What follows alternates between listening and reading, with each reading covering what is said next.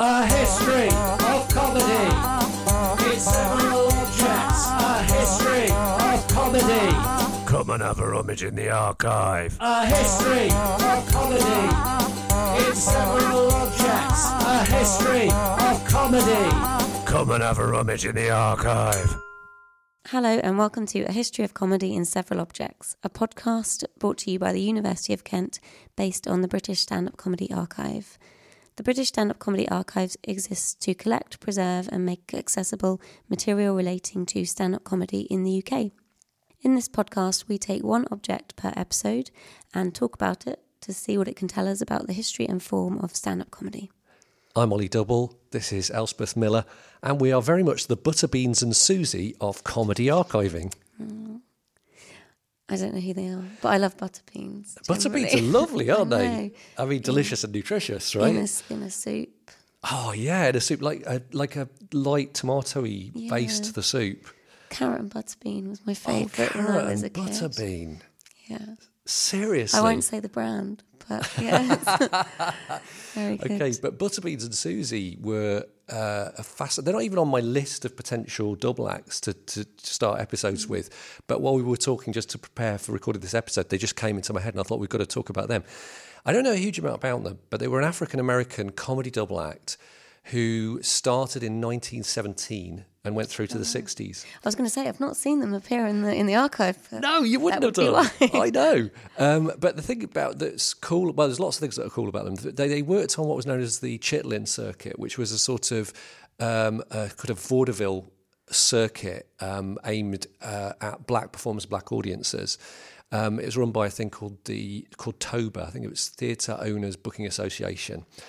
And I think that they moved beyond that and got more widespread fame. But what's cool about them is not only did they do comedy, but also music, like funny songs. And sure, if you listen to the recordings now, you might go, oh, go on, it's a bit stereotype kind of thing. Um, but the thing is, you have to bear in mind the state of American racial politics at that time. That was the only option available to them. But also, what's cool about them is, first of all, they're still funny. And secondly, the music is cool.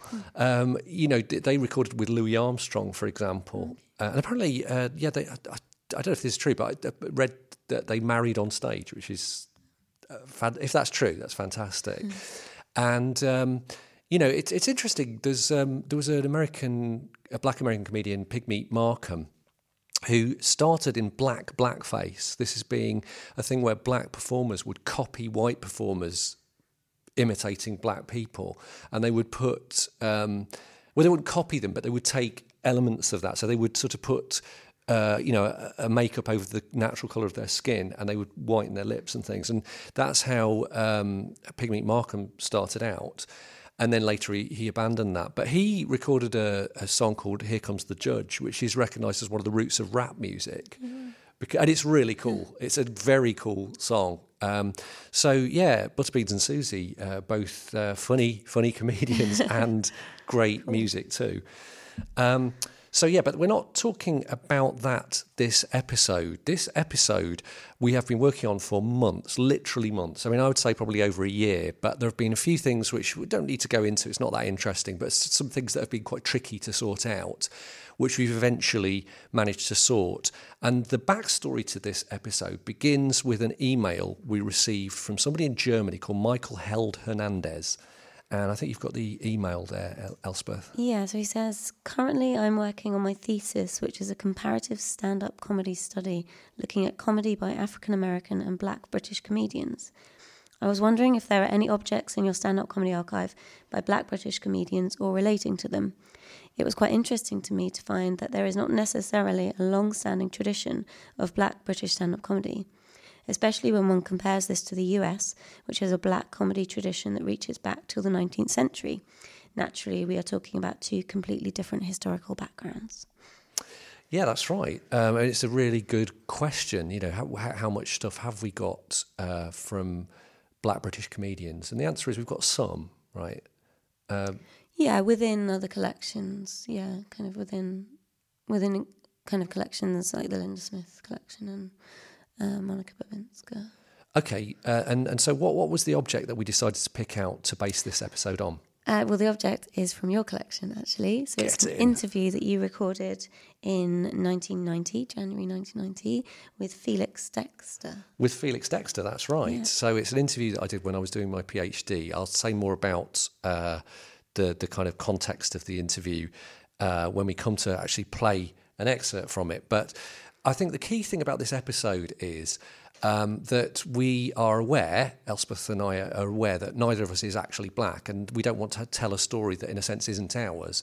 So what we've done is we've talked to some comed- some black comedians, and of course we've got the audio of Felix Dexter, and we want to, as much as possible, let them tell their own story. So we're going to start with a, a clip from one of our interviewers, uh, or one of our interviewees, sorry, uh, John Simmit.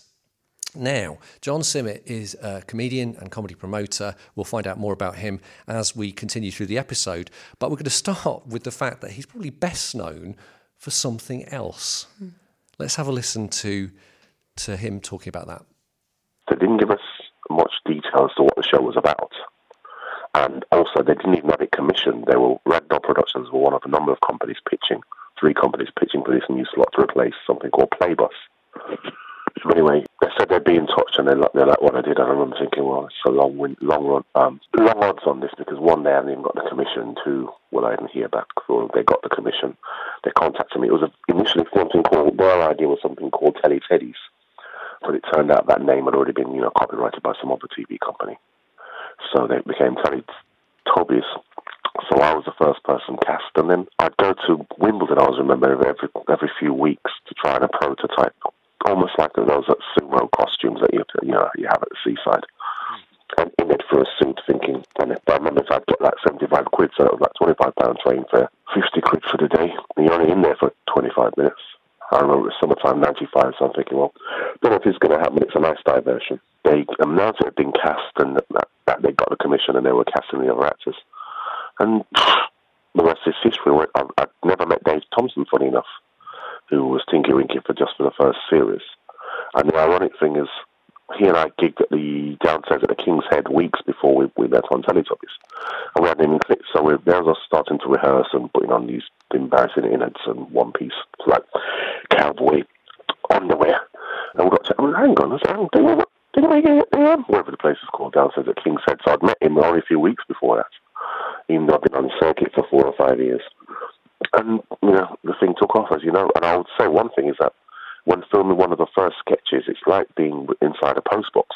So you've got no peripheral vision. I always remember thinking, wow, you know, um, this is really strange. I, no, I've no, no idea how it was going to take off, but I would say I remember being inside the, um, looking out at the others from within a postbox, and this is a bit different. I remember I've been rehearsing for months by then. We've been doing anything well. Even from I was in the suit thinking this is very strange. I remember thinking it'll either be really big. I make the point again, nowhere near as big as it became, or it'll you know it'll disappear. you know, it'll go it's, it's very out there. And what I remember is that a number of the crew on the show had come off El Dorado, the BBC soap opera. I remember thinking that we as performers, you can't plan a career because anyone with a brain offered a choice of Teletubbies or El Dorado would have chosen El Dorado because you get seen as a performer. You're not in a fursuit. And it's a soap and it's filmed in Spain and they put a lot of money into it. This is a preschool TV show. You're in a fursuit, so what the heck, it can't, can't cause too much embarrassment. That was the thinking at the time. So let's take, and it's, you know, it's a three year contract, which those don't come out very often in TV. So six months on, six months off. So, but then to our total surprise, the thing became huge. And, you know, we sang on a number one. I've got a platinum disc downstairs. It's taken us around the world, breakfast TV in quite a few countries or whatever. And it's in something like 123 countries. So, uh, by any definition, it's a cultural phenomenon. So yeah, um, John Simmit was uh, was Dipsy in, in, in the Teletubbies, um, as a personal hero of, of both of my children who were of the right age to grow up with the Teletubbies, and actually Dipsy was probably their favourite. So yeah, um, but in addition to being Dipsy, uh, and much more importantly from from our point of view today, is that John has also been a stand-up comedian for over a quarter of a century, for over 25 years. Uh, here's how he started out. I was an Arts Council um, trainee marketing officer. So, cut a long story short, I finished there and I went freelance. And uh, one of the first jobs I got outside of Birmingham was in London, working on what's happened with the last London Black Theatre season. And while there, I started watching a few shows at both the Albany and Hackney Empire. I remember specifically, I came across Curtis and Ishmael, Curtis Walker and Ishmael Thomas, Liam Mohammed, and a few other people who were probably a year, a year later were the cast of The Real McCoy. So anyway, as with anything, you go and watch shows and then uh, you see a few people you think they're about the same age as me and they're talking about similar experiences. At the tail end of that year, basically, of 1990, there was a comedy show booked at the Cave Art Centre in Moseley in Birmingham, where I was, had a freelance marketing contract and I volunteered my services to be the host.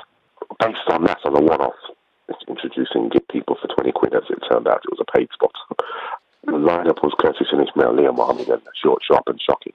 Literally, the, practically the whole cast of the first Real McCoy a year later. And that show was such a success that the Cave Art Centre, which is no longer there anymore, but were lacking in shows to book, booked another show and booked me again as a compere. So for the next two or three years, every month or other month, there was a comedy show in which I managed to persuade the director basically to say, oh, you know what, it's a regular part of your billing it will allow us to sell the other stuff we're doing, you know, theatre, dance, drama. It was a very small art centre, only 110 seats, former cinema. So because they made up part of their booking, I became the resident host. So I literally started off as a resident host of the club, and it closed down in '94. By which time I'd already done some telly and started to set up, up front. That's a very long-winded answer, but that's how I got started so yeah, it's quite interesting. He got into it in a very roundabout way. I just should mention that this was uh, a telephone interview, obviously, and uh, John was on his mobile, so the sound quality is less than optimum. Um, but I think that what he has to say is so interesting that we've got a bunch of clips from that interview, including one that's that's nearly six minutes long. So if you can just bear with us, listener, uh, that would be much appreciated. So yeah, that's that's uh, how John got into it. So who who were the important black British comedians around when he started out? Yes, I saw not just Curtis Walker, Leo Chester, he then was the late Collette Johnson. Um, there was also Buddy Hell, I'm trying to Sheila Hyde. I don't remember. There weren't that many acts, you know. So I still look onto a lot of these guys. I didn't see Felix in a little while longer late because I don't think he was doing that many of those gigs. I think I came across Felix once I started to gig myself. But in terms of watching, it was just that handful of Angie Le Mar, of course, can't forget her. She was out there. In fact, before I went to a comedy show, she was the first comedian I saw because I've been DJing for 30 odd years as part of a sound system.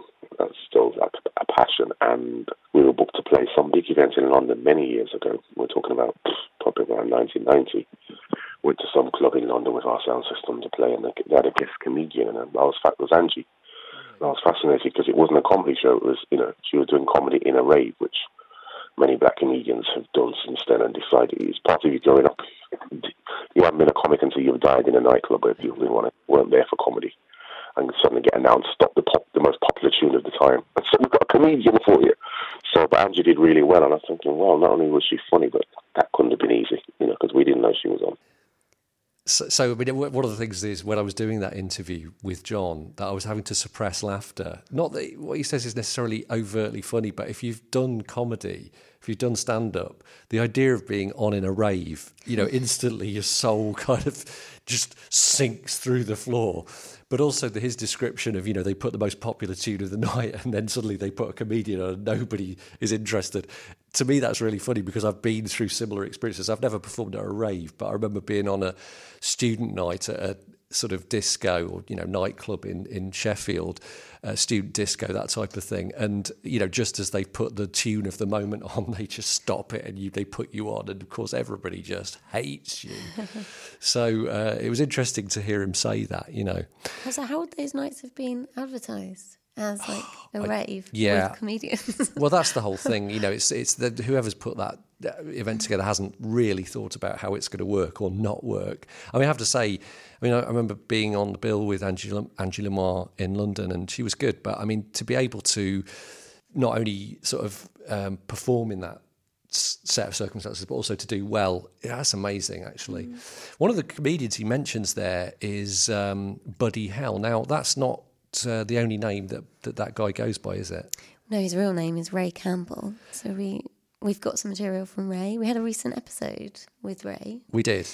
on Cabaret Go Go, which was the club that he co-ran in Newcastle. That's right. I can't remember his other names though. In that episode, we talked about a lot of names. Yeah. He went. Was the one Les Bogrol? Yes, that's the yeah. That was the other one I was just thinking of, but I can't remember the others. He had about four or five. Didn't Yeah.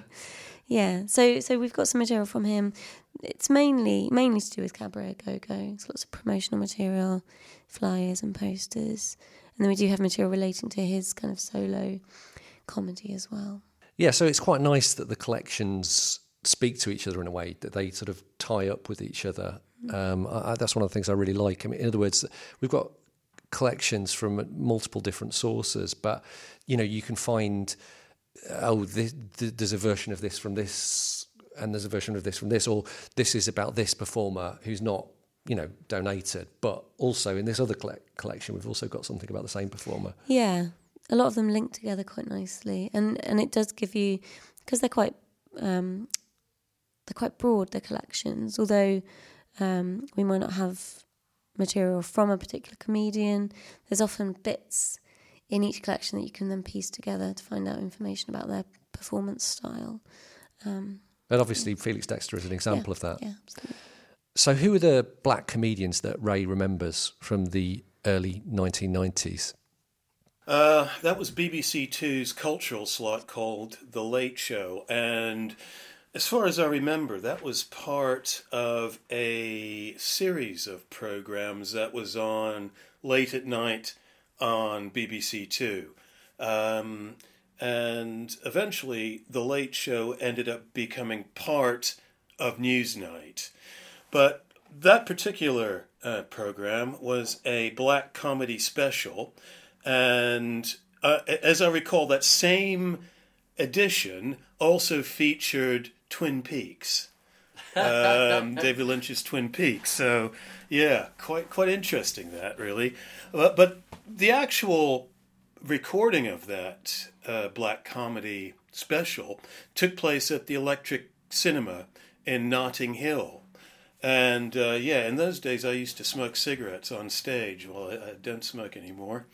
Um, and um, black comedy, or com- comedy with black people, was quite a um, a recent thing, I suppose. Uh, even for the so-called alternative comedy uh, scene, uh, there weren't many uh, black comedians around in those days. Uh, the only one that I could think of was Felix Dexter, uh, and of course Miles Crawford being another one. Oh, and Sheila Hyde, she was another one. But the others, the other black performers, tended to be mainly poets and uh, musicians. I think I think what's really interesting about that is that you can't stereotype at all. I mean, obviously that's an obvious point, but my point is, as soon as you start stereotyping, you stop seeing the the important differentiation that exists. So, John Simmit's um, perspective on the history of recent the recent history of Black British comedy is different from Ray Campbell's, and that's because they're different people with different sets of experience. Um, and I think that, that it, it'd be silly to to to lose that. Uh, interestingly, uh, that he mentioned Ray mentioned there the black comedy special. Um, so what this was, it was an episode of the Late Show uh, on BBC Two, which was broadcast on 30th of April 1990, and it was about a thing called the Black Comedy Club. Here's Ray talking about that. Well, the Black Comedy Club was actually set up by David Bryan and Jenny Landreth. Jenny Landreth is uh, Mark Thomas's partner, and they, uh, as far as I remember, because I interviewed both of them for my uh, my thesis, uh, they'd seen live at the Apollo, uh, the original, the, the the Harlem Apollo, not the Hammersmith Apollo, and they wondered why there was nothing like that in this country. So they decided to set up um, the Black Comedy Club. And the first gig, as far as I remember, was at the Albany Empire. And I remember doing that in 1989. Um, and then, of course, the Electric Cinema came along, I think, a year later. So now, uh, the Black Comedy Club was was in a sense the beginning of a kind of Black British comedy scene. Not that there hadn't been black stand-up comedians in Britain before, because there had, but th- but it was the start of a scene that's kind of grown from then to now, and. John Simmit is super important in the story of that scene, I think, um, because basically he set up a thing called Upfront Comedy Club, and he quickly had branches of that uh, all around the country. And so when I was talking to him, he explained how that had got started. So the story was that he uh, there, there was this Birmingham Comedy Festival coming up, and he'd been talking to uh, Malcolm Bailey and Keith Duddy about running a black comedy night at one of the big theatres. And here's how he explains how things continued from there. The local WhatsApp said there's going to be a comedy festival, Birmingham's first in. And I was like, oh, great idea. I found out who these guys was. And I went down there. I said, well, I'm the host of a comedy show at the Little Art Centre, The Cave, once a month, and it would be a really good idea to, you know, why don't you have a big black show at the Alex or somewhere, you know, proper theatre as part of your festival. And I always said these guys did me a real favour because they said, no, nah, that'll not work. And two things stayed with me that I think Keith, Keith said something along the lines of, oh, there's a recent tour, which he didn't realise I'd been to. I think it was something like one of those beer sponsored tours, so it featured the likes of Curtis and Ishmael and Jo Brand, Jack Dee, and different a number of venues. But they were not big names, obviously, they were the best circuit names of the time. So he said, oh, that didn't sell, but I remember thinking, well, I know potentially we have an audience if we if we do it right. So I didn't tell him I'd seen that, but I thought, well, I real, that was genuinely a light bulb moment, having never put on a show in my life, and only two years into stand up, barely. I thought, well, I market shows for a living because that's what my day job was marketing theatre shows for theatre companies, and I'm making enough money to, you know, from not, not from comedy but from marketing. Why not just do it myself? It was really that moment. So I went to the Alexandra Theatre, found out how much it cost, which is two thousand pounds to hire, which is 1992. I look back now thinking, you know, things must have been going well if you can take a venture. I bought some of the few comics I knew, which was uh, the lineup was Curtis, who was then split from Ishmael, Leo Mohammed, Miles Crawford, Roger D, Angie Le Mar, and the double act Aimer and Powell, both of who no longer do stand up, and myself. So I booked it for Bank Holiday in May, the logic being Bank Holiday Sunday is always a good day because people are looking for something to do. And I spent three months marketing it. And I remember in those days being outside raves and everything else, giving out flyers, people saying stuff like, oh, what is it? I mean, so I'm saying, well, it's stand up comedy. And they were like, like, theatre. I said, no, it's a bit like Lenny Henry, but not. So that was my, my, my, my reference point. I'd say it's a bit like Lenny Henry, if you want, but not like Lenny Henry, i.e., it's us talking about our experiences. Obviously, Lenny had a totally different journey, and he was, you know, coming up for predominantly white audiences, whereas we, unbeknownst to us, were creating a circuit which was friendly to black audiences. So we came up talking to our peers, so we didn't have to make the compromises some of our pioneering predecessors had to. I marketed the thing for three months, and with two weeks ago, we'd sold 200 tickets, or just under 200 tickets. Bear in mind, this is a 1400 seater. I remember thinking, I don't want to be really embarrassed. I've worked hard, but you don't have that big theatre. Because bear in mind, most of us are unknowns, and there's not a comedy circuit at the time. But anyway, in the last 10 days, I now need to learn something about the audience because another 800 tickets are shifted in 10 days. This is after three months of marketing. So I realized that people have different booking patterns. So we did 996 tickets for my first ever show. And it was a big success. Somewhere out there in my house is a, a, little bit of audio tape is all I've got of it apart from the flyer. And it was a roaring success. People laughed hard, and not said anything like it. And everyone else was all, what are you going to do? I said, I'm carrying on Monthly at the Cave where I'm booked as host. I'll do the same thing next year. So I thought that going as a one-off show next year there's a show called The Posse, which I don't know if you remember, but it was a, in fact, it was a tribute to Junior Simpson's late brother, Calvin Simpson, who was an actor who was between jobs and was killed while on his bike, you know, to work as a courier. Some actors got together at Theatre Royal Stratford East, put a show together as a tribute to raise money for his family. That sketch, one of the best sketch shows I've ever seen, led to a group called The Posse of actors you'll know. They did a couple of tours, and but the first tour ended in Sheffield at the Crucible Theatre. And this is important and relevant because the show was so funny. I saw it about six times in Birmingham and, and London. People, again, who weren't being catered for all over the country converged on the, the Crucible Theatre in Sheffield. Rammed it out for last week, and the late director, Stephen Barry, RIP, wanted something to follow up the posse with. He contacted the Alexandra Theatre, told, told him about this Birmingham guy put on a show, which got a huge amount of black people through the door. So in January 93, I got a call from Stephen Barry wanted to talk to me about doing a black comedy showcase up there. Went up and met with him.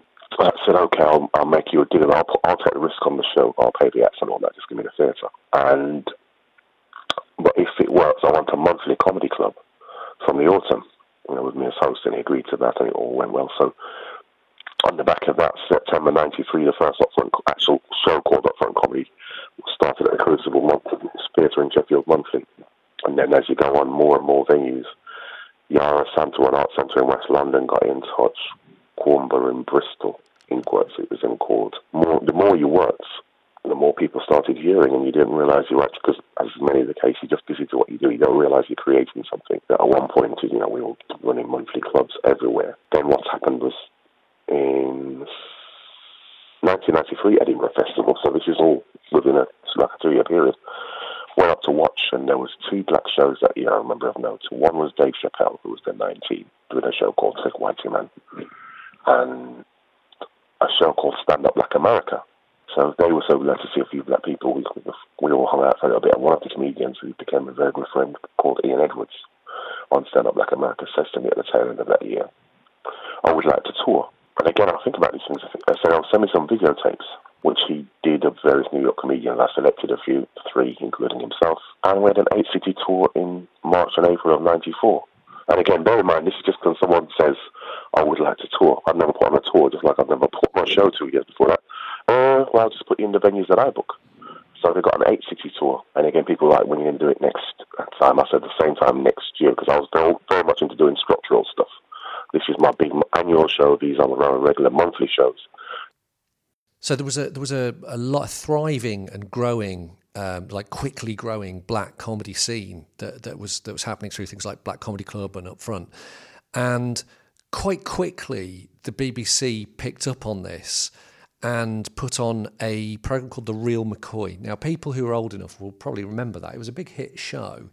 And to me, it's slightly inexplicable how it's sort of not better remembered. Uh, you know, it's never been put out on DVD, as far as I know, for example. And a lot of the people who John and Ray have mentioned were in The Real McCoy. It ran from 1991 to 95. So a five year run, that's a pretty good run.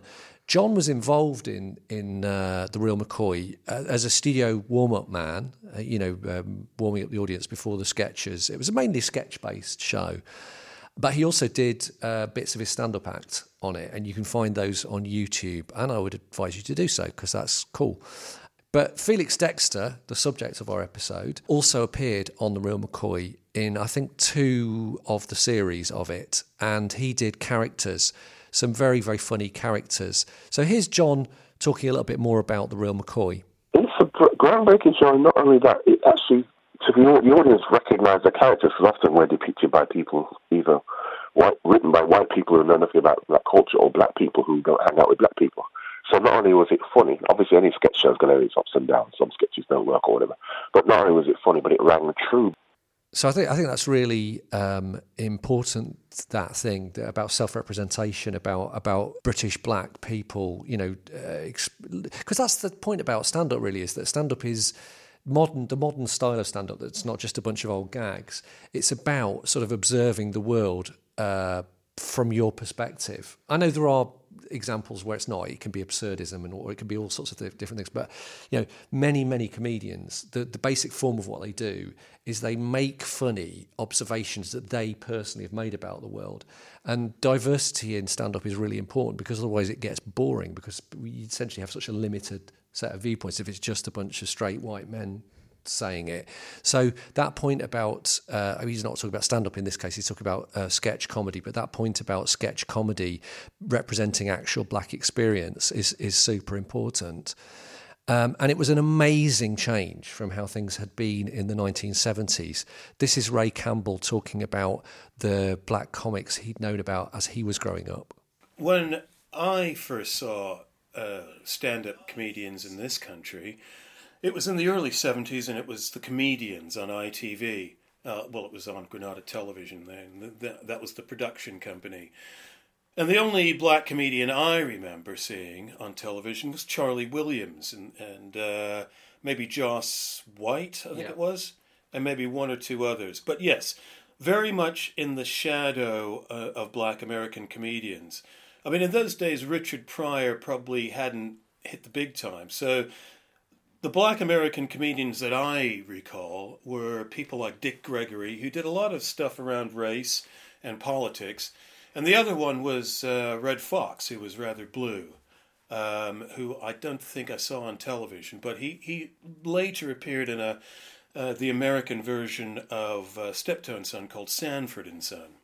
So, I mean, you know, one of the things about somebody like Charlie Williams was that, I mean, he grew up in, I think, South Yorkshire, um, as obviously, yeah, he was born in 1930. So he was, it was a small uh, village. And if you imagine a small village in, in South Yorkshire in 1930, clearly he's you know, his family is the only black family. And so he very much sort of takes on a white perspective. I mean, John was saying in one of the earlier clips about uh, black people who've, who, who've grown up around white people kind of thing. Well, he, he was one of those really. And he did, he was quite interesting, but he was very likable comic, very, you know, very sort of warm presence and so on. But a lot of his uh, comedy could be, it could be argued, was pandering to, to a white audience, not just a white audience, but but arguably a white racist audience. I mean, I say arguably, definitely in some cases, because in his autobiography he wrote about playing in working men's clubs where uh, they he wouldn't have been allowed in as a member because of being black. And he, you know, mainly it would have been old gags. You know, a fellow walks into a pub, this Irishman, that kind of thing. And although he did make fun of Enoch Powell, the um, uh, conservative, and then other Party's um, politician who did the infamous Rivers of Blood speech in 1968. He did gently mock and ridicule him, calling him knocker, male mate knocker, you know, that kind of thing.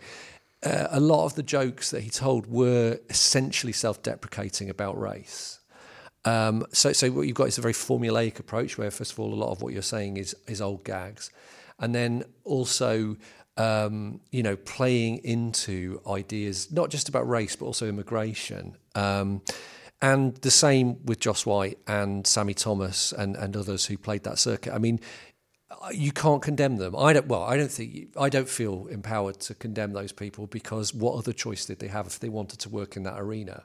right? You know, if they wanted to work in that realm where the main site of stand up comedy at that point was working men's clubs, which were, you know, bastions of sort of traditional white working class values, uh, which at that time, you know, would, would, I mean, you know, the National Front was electorally quite successful in, in the 70s. Enoch Powell's Rivers of Blood speech was, was very popular with a lot of white people in this country. So, you know, th- th- that's, that's who their audience was. What else could they do? They'd have had to be total geniuses to, to have challenged that in a more thoroughgoing way. However, you know that still doesn't mean to say we should necessarily you know listen to and enjoy that now, and that's not the comedy that's that's appropriate for now. Um, and so, um, what's interesting is that Ray also mentioned Richard Pryor because Richard Pryor, the, uh, black comedy in America, was way ahead uh, of, of, black comedy in the UK. I mean, the, arguably the greatest sort of stand-up comedy film or you know of, of, all time is Richard Pryor's Live in Concert, which I think was filmed at the beginning of 1979. And we had nothing like that in the UK. And here's, here's Ray talking about the importance of Richard Pryor as an influence on stand up. He was one of my influences. When I thought of comedians, I thought of him. And then I thought of George Carlin because he was another one of my influences. Yeah. Uh, the interesting thing about Richard Pryor, though, is that the, the numbers of white comedians who also found him inspirational. And I, th- I, think that's that's really important. That I think it's a difficult thing if you start regarding black comedy as a genre and an entirely separate genre. Comedy is comedy, and within black comedy, there's an awful lot of variation. Of course, because stand-up comedy is about individual expression, and you know of course, there will be things that you, you know, as a black British person, you have in common with other black British people. But there'll also be things that make you individual and unique, and that's going to be expressed in your comedy. And uh, the same with, with American and Black American comedy at the moment. It's incredibly diverse, um, from Chris Rock to Marina Franklin to Eric Andre to Hannibal Buress. Um, you know, they're, they're all really, really different from each other. I mean, a bunch more that I haven't mentioned, but they're really, really different from one another. And uh, I think that, uh, that that you shouldn't, you know, you shouldn't forget that. It's really important to not stereotype. Talking of which, here's Ray talking about uh, being stereotyped. I was kind of expected to like soul music and and reggae. Well, I like both. I mean, I like reggae, but I, I do like rock music more. And yeah, I mean, I was I was probably more influenced by post punk than I was punk, actually. Right. Uh, I think initially punk kind of alienated me. I was a bit confused when I saw it for the first time. And I think I got into punk a little after it had kind of waned slightly. And then, of course, post punk kind of overlapped with punk anyway. Yeah.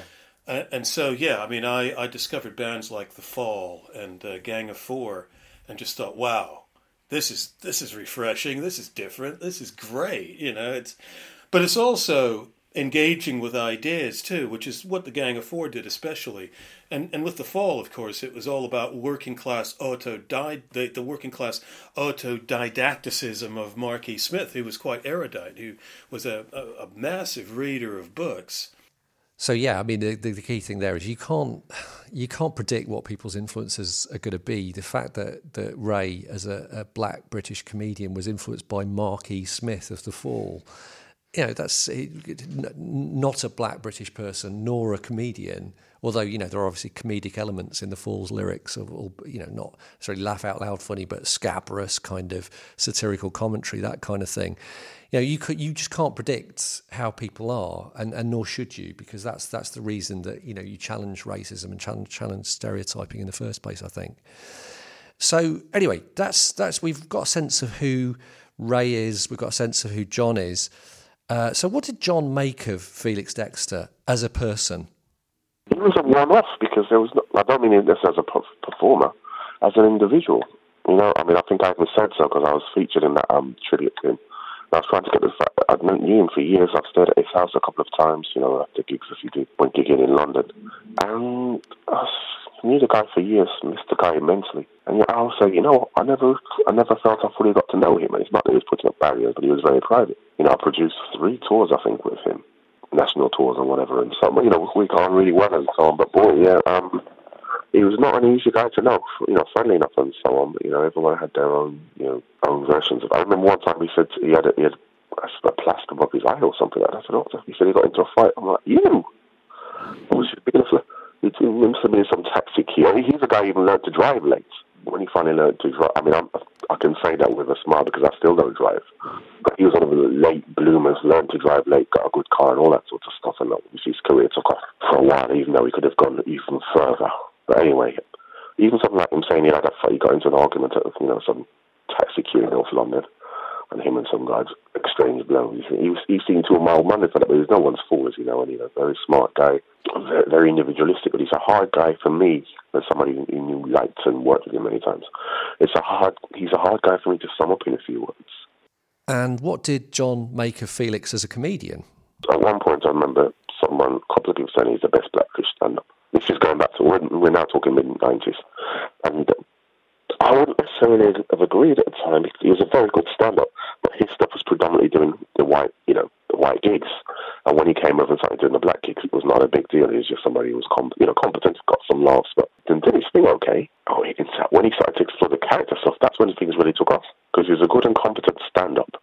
But though, you know, those sketches, which were probably his legacy on the Real McCoy, particularly the Douglas character, I think, those transformed both, I think, his sense of confidence and what he could do, and also transformed his image in the audience's eyes. Whereas before, he might have seen a bit of a white guy being on the black circuit, a bit white, not as an insult, but you know, it doesn't. He clearly, you know, doesn't that with many black people his observation was so key and so sharp. Everyone knew that black guy who's, and also a sense of, I suppose, a sense of self as well in his case. Everyone knew that black guy didn't really like black food or black music. but other that, would have to play the role. Oh yes, I really like that uh, Michael Marley or whatever his name is, Bob Jackson, and you know, well, Felix really well. Obviously, he's a big soul man, you know, elegantly dressed all the time, all that sort of stuff. But uh, it's, it's, it's character stuff which moved him forward, ironically in so many ways and increases audiences, and that's what the people wanted. And the same way, I think Terry Jervis was the, the director of the BBC, used to do music programs or whatever it is. He was on a walk Felix into character stuff because until he started doing that, I didn't even think of him as a as a character comic. He was a stand-up. yeah, that, I think John has a really good point there that, that Felix wasn't just a stand up comedian, but also a sketch comedian on TV and also, I think, radio as well.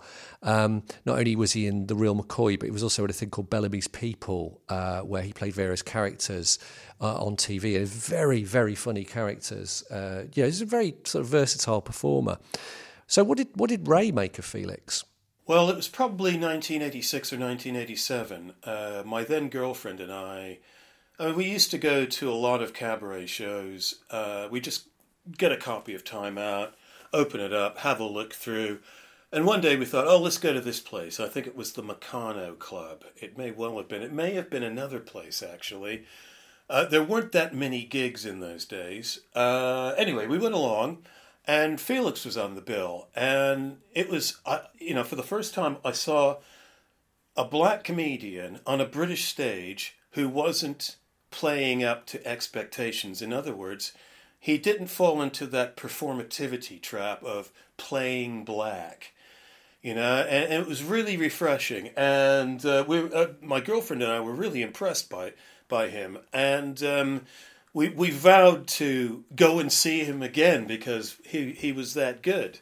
Um, and I, I think also the thing about seeing Felix was that it gave me encouragement you know that I could I could go ahead and do this myself because I'd actually just started doing comedy up in Newcastle. In those days, there weren't very many black people uh, up there, and uh, you certainly didn't see any on the stages unless they were musicians.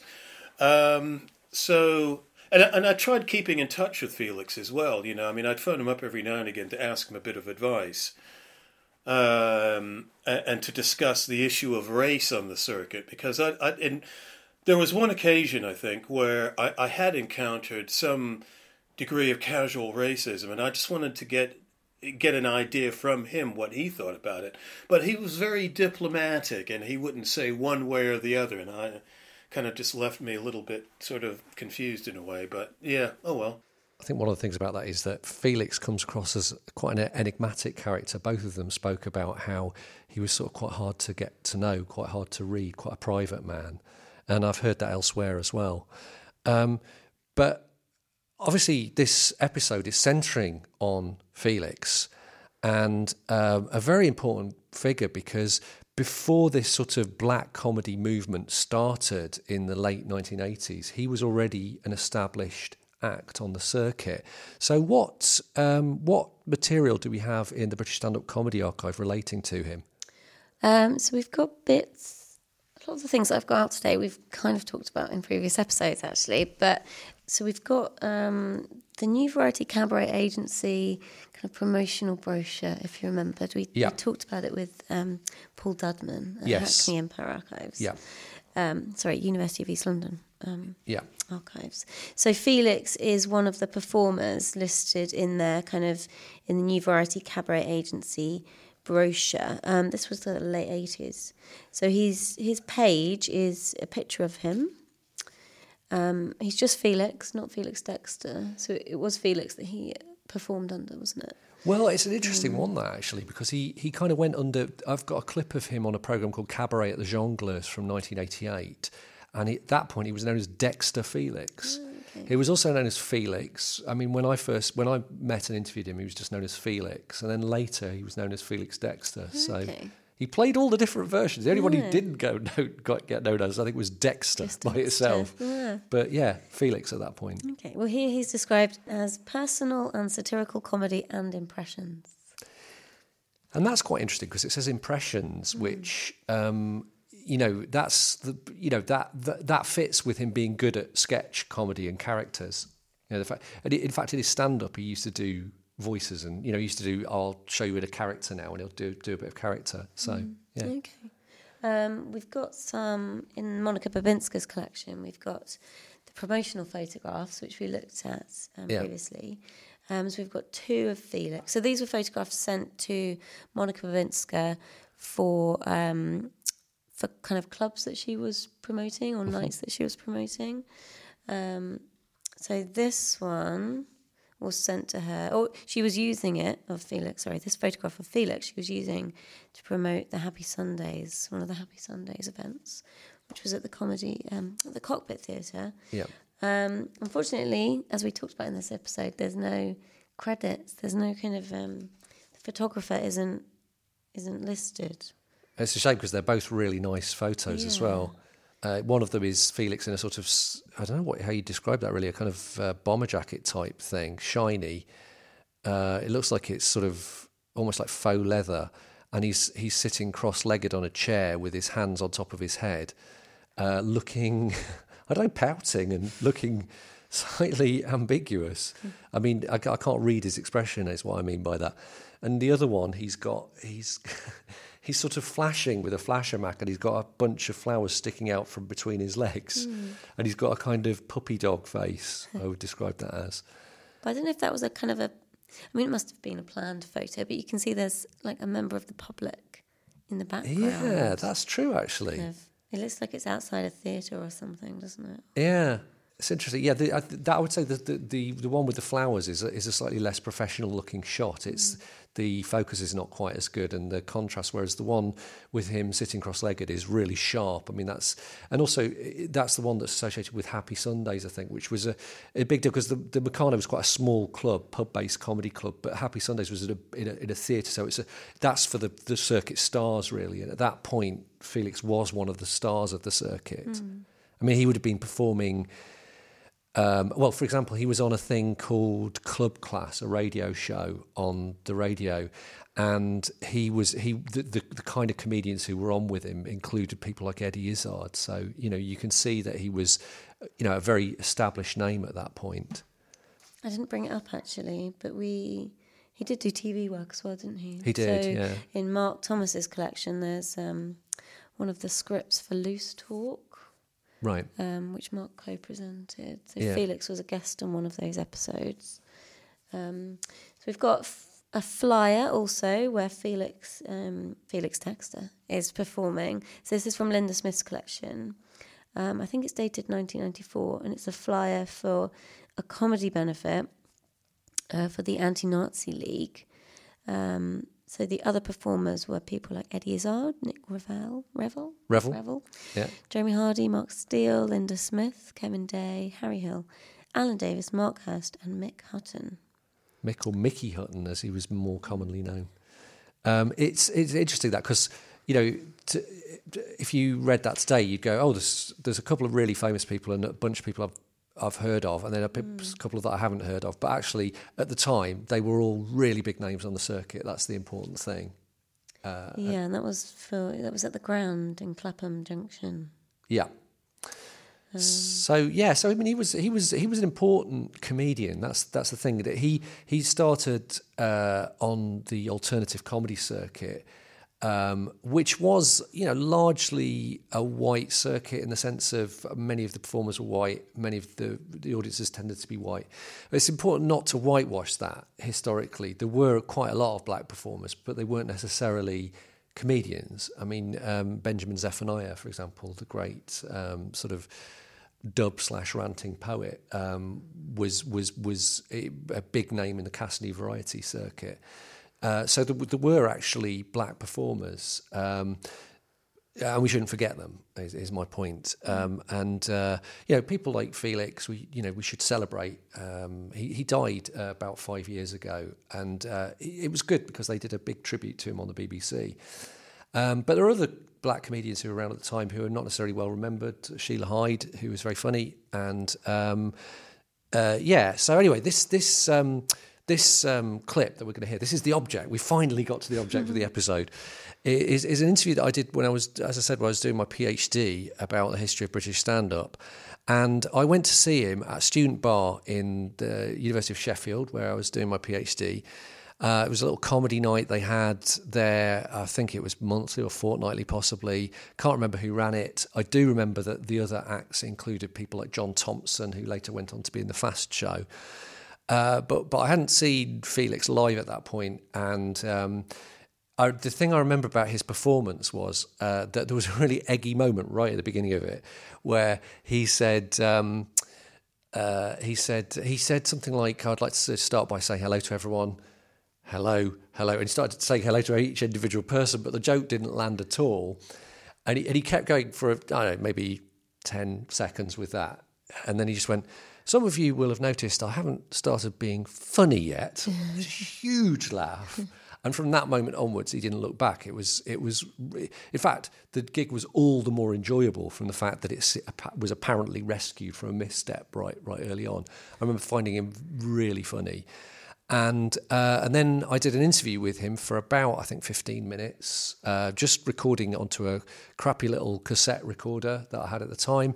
What's interesting is the audio actually, considering that it's like 28 years old, it sounds pretty audible and, and like good quality. There's a you could hear it's not quite running at the right speed because you know cassettes were terrible for that, getting the standard speed kind of thing. Um, but but but I mean, in terms of clarity, it's it's pretty good. And in this first clip from it, we're going to hear how Felix got started in comedy. I've been doing comedy now since what 86. I mean, before that I did a, a, lots of open spots and things like that, but in any serious way, it's about 86. Right. So, so what's your name? Ollie. Ollie. Ollie. I've been doing comedy since about 86. Right. Cheers. Um, right. Uh, so, so how did you get into it? What, what sort of made you go into uh, it? My background is I've done a law degree at University College London. I um, did the course for the bar. I failed the bar. Um, one night I was in Jongleurs. I'd been to America, um, saw um, Richard Pryor, just got really excited about live comedy. I'd always um, been into performing anyway through singing and stuff like that. Yeah. And uh, Arthur Smith at the, at the at Jongleurs said, um, "There's no one to do an open spot. Um, would anyone in the audience like to do it?" So I was with a girlfriend, and I suppose you know, a bit of a corny story. Just really kind of thought, hey, you know, um, she's going to think a whole lot of me, you know, if I get up there and be funny. Yeah. So that, that that kind of like made me actually stand up and go on the stage, and then it was just giving expression to something I wanted to do anyway, and it um, it followed on from there because after that open spot, um, they said to me, would I like to come along and do um, uh, some more stuff that I'd actually written. Yeah. And it kind of like, not exactly snowballed, but it, um, it dribbled on from there. So he started in 86 and by 1990 he was a well-known name on the circuit. That's quite interesting because that that sort of idea of being becoming like, you know, from nothing to to, you know, the top of the circuit as it was then. That's quite a fast turnaround in today's terms, but the the point is that the circuit was a lot smaller, there were a lot fewer performers, so you could become a well-known act on the circuit within a year quite comfortably. Yeah, but the other thing that I asked him about was it's a sort of puzzle in a way why this uh, thing, alternative comedy, which started explicitly with this mission statement almost of non-sexist, non-racist comedy, why it was so white dominated in a way. Um, I mean, you know, again, I have to qualify that by saying there were black performers involved and they weren't necessarily comedians. Um, and uh, but but I mean, so anyway, one of the things was I, I sort of asked him about this why why it didn't attract more black audience members, more black performers, and here's what he said. Well, for a start, I mean, in Britain, obviously, the, the, the population is mainly white, so Yeah. I mean that's going to be represented in every form of activity. Yeah. Um, a lot of different factors affect the presence of black people, both in the audience or the lack of them in the audience, and the lack of them as performers. Um, it's, it's, it's a social thing. It's quite involved. It's a social cultural thing because black people are not totally immersed or integrated in British society anyway, in any sphere. Um, a lot of black people would prefer to go, um, say, to to a music concert or to other forms of entertainment. The notion that you go to a special place to get your laughs is one which I think is not easy, easily Yeah, absorbed sure. by, by, by, by us because, uh, I mean, I, I have funniest times when I go to the barber shop. I mean, like Yeah. the comedy comes out of people just being real together rather than like a performance. But, I mean, that that is also it would be presumptuous of me to assume, and I'm not saying that, that, that, that there isn't an interest. Of course, there is in comedy, because I mean, uh, the black comedy in- in- right in the black community, because people like Richard Pryor, Eddie Murphy, uh, and Lenny Henry are, are black heroes. But I mean, I think that is relevant to look at the cultural aspect.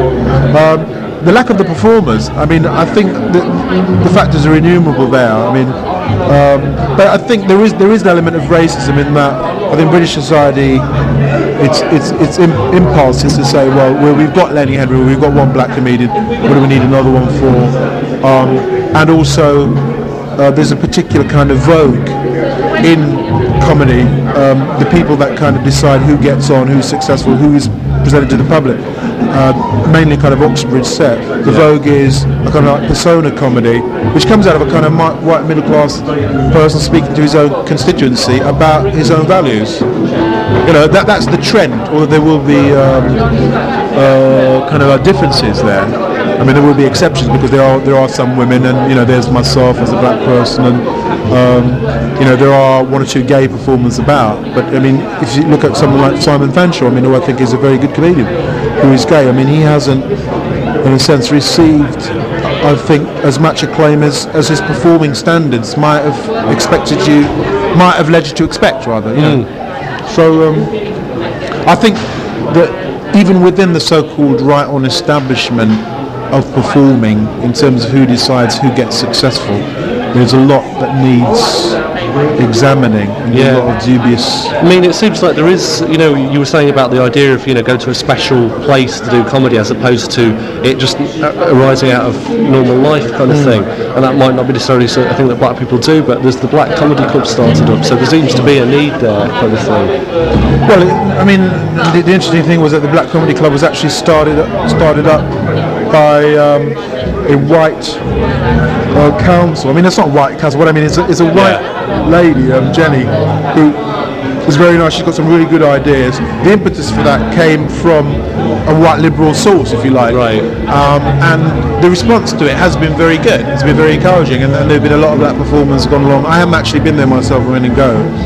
I'm doing a gig for them sometime later um, in the year. Um, so the response has been good. So yeah, there is some kind of um, apparently need amongst a, a lot of the black performers to go to such a place.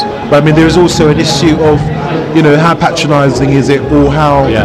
um, how, how much is it a case of saying, well, you know, you're allowed to do this and being given permission? You know what I mean? I mean Yeah. you see, th- th- there are a lot of black performers around who are funny, and but they might be doing rap, or they might be um, they might be uh, actors or whatever. You know, it's it's not. Do you think not a good idea to discount that, that there are black people around who are funny? You know, Right. And I think that's a really important point, you know, because uh, Benjamin Zephaniah would have been funny at times, you know, uh, even though his main thing was poetry, you know, he, he was an entertainer, as a, you know, he was a great performer.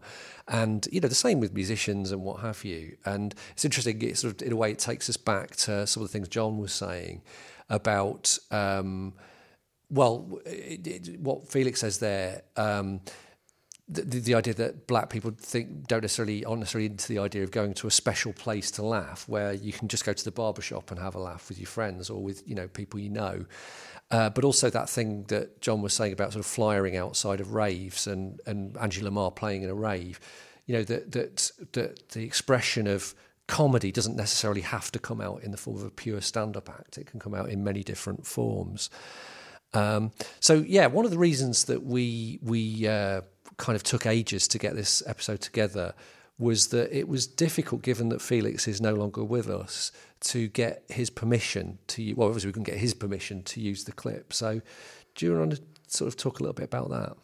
Yeah, so um, obviously a lot of the material in the stand up comedy archive is within copyright. Um, and with audio visual recordings, that's quite, that can be quite complicated because each speaker on the recording will have their own copyright. The person recording, recording the, the um, interview or show has a copyright as well. Um, so in in this interview, for example, you as a recordist you have a copyright, but you also have a copyright as the as a speaker, as the interviewee. But Felix has has his own copyright in the words that he's saying. Um, so before we can kind of make in copyright material available online um, through through this podcast or through we we we load some kind of images to Flickr. We need to get the permission of the copyright holders. Um, so this was quite tricky with this interview. Um, you did quite a number of attempts, didn't you, to kind of contact or try to find any relatives of Felix because copyright passes when somebody dies, if copyright lasts for 70 years after the death of the speaker. So um, the copyright duration will will exist for quite a long time. So you have to kind of find um, who the current copyright holder is. That's normally next of kin or the estate. Um, so you did quite a lot of investigations, didn't you? I did, yeah. I mean, I went onto Facebook and said we wanted to do this episode, and did anybody know who we should contact about it? And people, a lot of people just said, "Oh, you own the copyright," which is not actually correct, as you've rightly explained. Um, and then people sort of suggested various people that I could talk to, and I talked to a number of different people who knew Felix, and uh, you know, literally none of them knew who would who might own that. I also there's a thing called the Felix Dexter Foundation, which I sent a couple of emails to, but you know, my guess is they're too busy doing other things, and they're probably not, you know, haven't got a massive team to sort of worry about our stuff. Um, so we didn't hear back from them. Um, and then what happened after that? Um, so we sought some advice, didn't we, from um, the university's copyright and licensing um, officer. And in the end, um, we've uh, logged it. So we've logged the recording, or Felix's kind of contribution, I suppose, as an orphan work um, as part of the EU um, orphan works register. So an orphan work is something that's in copyright, but you can't trace the copyright holder. And to log it as such and then be able to use it, you have to have shown that you've done lots of diligent searches to, mm. to try to find the copyright holder. I suppose going back, if those people said that it was your copyright, they might not be mistaken. Okay. Because, um, of course, it depends. Well, in this case, it, it wasn't. But um, often, if you're doing an interview, particularly for, like, I don't know, a broadcaster, they will get you to sign your copyright over. So, you know, nowadays, if you were doing your PhD now, um, I don't know really, but some people might ask their interviewees to assign their copyright to them so that then they don't have to go back to them um, for permission if they want to publish or so so that might be why some people thought it might have been your copyright. Um, so that's normally if like lots of um, there's lots of oral history projects that are going on at the moment not not at Kent at the moment but normally as part of an oral history project for example you would ask your interviewees to assign their copyright to you because because of the duration of copyright, it just makes it unusable, unusable um, or really difficult to use um, without copyright permission.